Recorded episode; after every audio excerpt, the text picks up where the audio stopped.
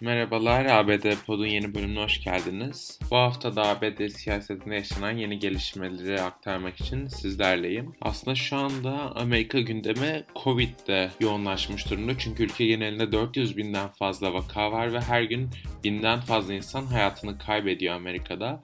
Dolayısıyla şu anda en büyük gündemi Amerika'nın Covid. Biden daha öncesinde ekstra bir kısıtlamanın olmayacağını Mart 2020'de değiliz mesajıyla vermişti.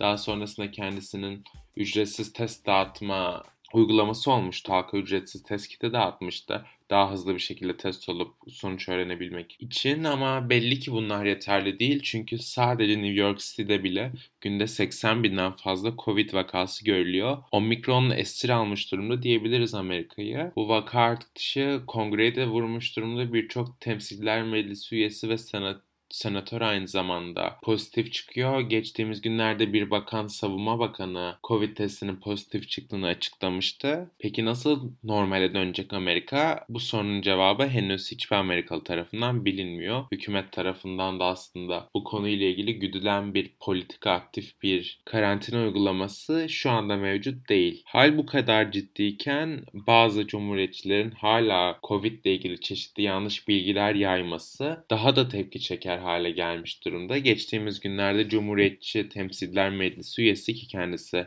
Donald Trump'a yakınlığıyla da biliniyor. Marjorie Taylor Greene Facebook'tan 24 saatliğine ve Twitter'dan ömür boyu banlandı. Peki neden banlandı? Kendisi Covid aşısı ile ilgili zaten çok uzun bir süredir Covid ile ilgili yanlış bilgiler yayıyordu sosyal medyadan ama en sonda bardağı taşıran damla şey oldu. Kendisi Covid aşısının bazı insanların ölümüne yol açtığı ile ilgili çeşitli yalanlar paylaşmış Twitter üzerinden ve Facebook üzerinden. Bunun üzerine Twitter kendisinin hesabını kalıcı olarak kapattı Facebook ise 24 saatlik kısıtlama kararı aldı. Bu daha önce aslında hepimizin yakından tanıdığı bir ismin başına gelmişti Donald Trump. Kendisi aslında Twitter'ı ve Facebook'u ülkede neredeyse iç, iç savaş çıkartacak derecede tehlikeli kullandığı için Marjorie Taylor Greene'le benzer bir durumla karşılaşmış ve kendisinin hesabı kapatılmıştı.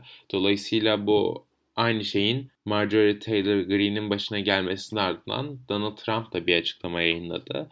Kendisi herkesin ne kadar Twitter'dan ve Facebook'tan nefret ettiği ve büyük teknoloji şirketlerinin aslında sadece sol görüşlere yer verdiği ile ilgili çeşitli söylemlerde bulundu. Trump'ın bu haftaki açıklamaları aslında bununla da sınırlı kalmadı. Kendisi geçtiğimiz günlerde Macaristan Başkanı Viktor Orban'ı önümüzdeki başkanlık seçimlerinde desteklediğini açıkladı. Bu da aslında büyük anlam ifade ediyor. Çünkü Viktor Orban aşırı sağdan gelen bir isim ve aslında Trump'a benzeyen hatta Trump'tan bile daha kötü bir aşırı sağcı popülist politika gidiyor Macaristan'da ve bu da aslında Avrupa Birliği'ne çok fazla sıkıntıya yol açmış durumda Macaristan'ın konumundan dolayı. Basını özgür basını kısıtlamaktan tutun seçim yasalarına kendi lehine değiştirmeye kadar aslında birçok sıkıntılı politikası var Viktor Orban'ın ve dolayısıyla tarzını Donald Trump'a benzetebileceğimiz bir isim.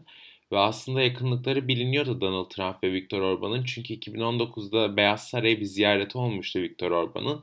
Çünkü kendisi 2016 seçimlerine Donald Trump'ı desteklemişti. Daha sonrasında 2019'da Beyaz Saray'a geldi ve 2020'de tekrar Donald Trump'a olan desteğini açıkladı. Şimdi de aynı desteği Donald Trump Viktor Orban'a veriyor.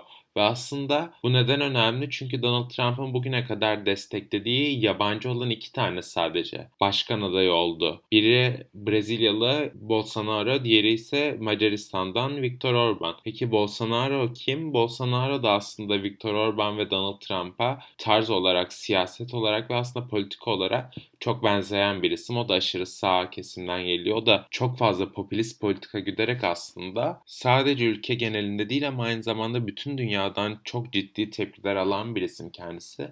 Covid yönetiminden, pandemi yönetiminden tutun, iklim değişikliğiyle mücadele Amazon yangınlarına kadar birçok konuda çok ciddi yanlış politikaları olan bir isim Bolsonaro ve aslında önümüzdeki seçimleri de ciddi bir farkla kaybetmesi bekleniyor Brezilya'da. Ancak Donald Trump için aslında çok önemli Brezilya ve Macaristan seçimleri çünkü kendisi desteklediği isimlerin seçim kazanmasını istiyor ki bu rüzgarı kendi arkasına alıp 2024'te Joe Biden'ı yenebilsin. Yani aslında Macaristan'da bir Viktor Orban galibiyeti, Brezilya'da Bolsonaro'nun yeniden başkan olması Trump'ın sadece Amerika'da değil aynı zamanda dünyada da etkisini arttırması ve aslında bu rüzgarı arkasına alarak seçimlerde Joe Biden'a daha da büyük bir direnç gösterebilmesi anlamına geliyor. Dolayısıyla bu politikanın nasıl sonuçlanacağını önümüzdeki aylarda göreceğiz. Bu haftaki bültenimizin de sonuna geldik. Dinlediğiniz için teşekkürler.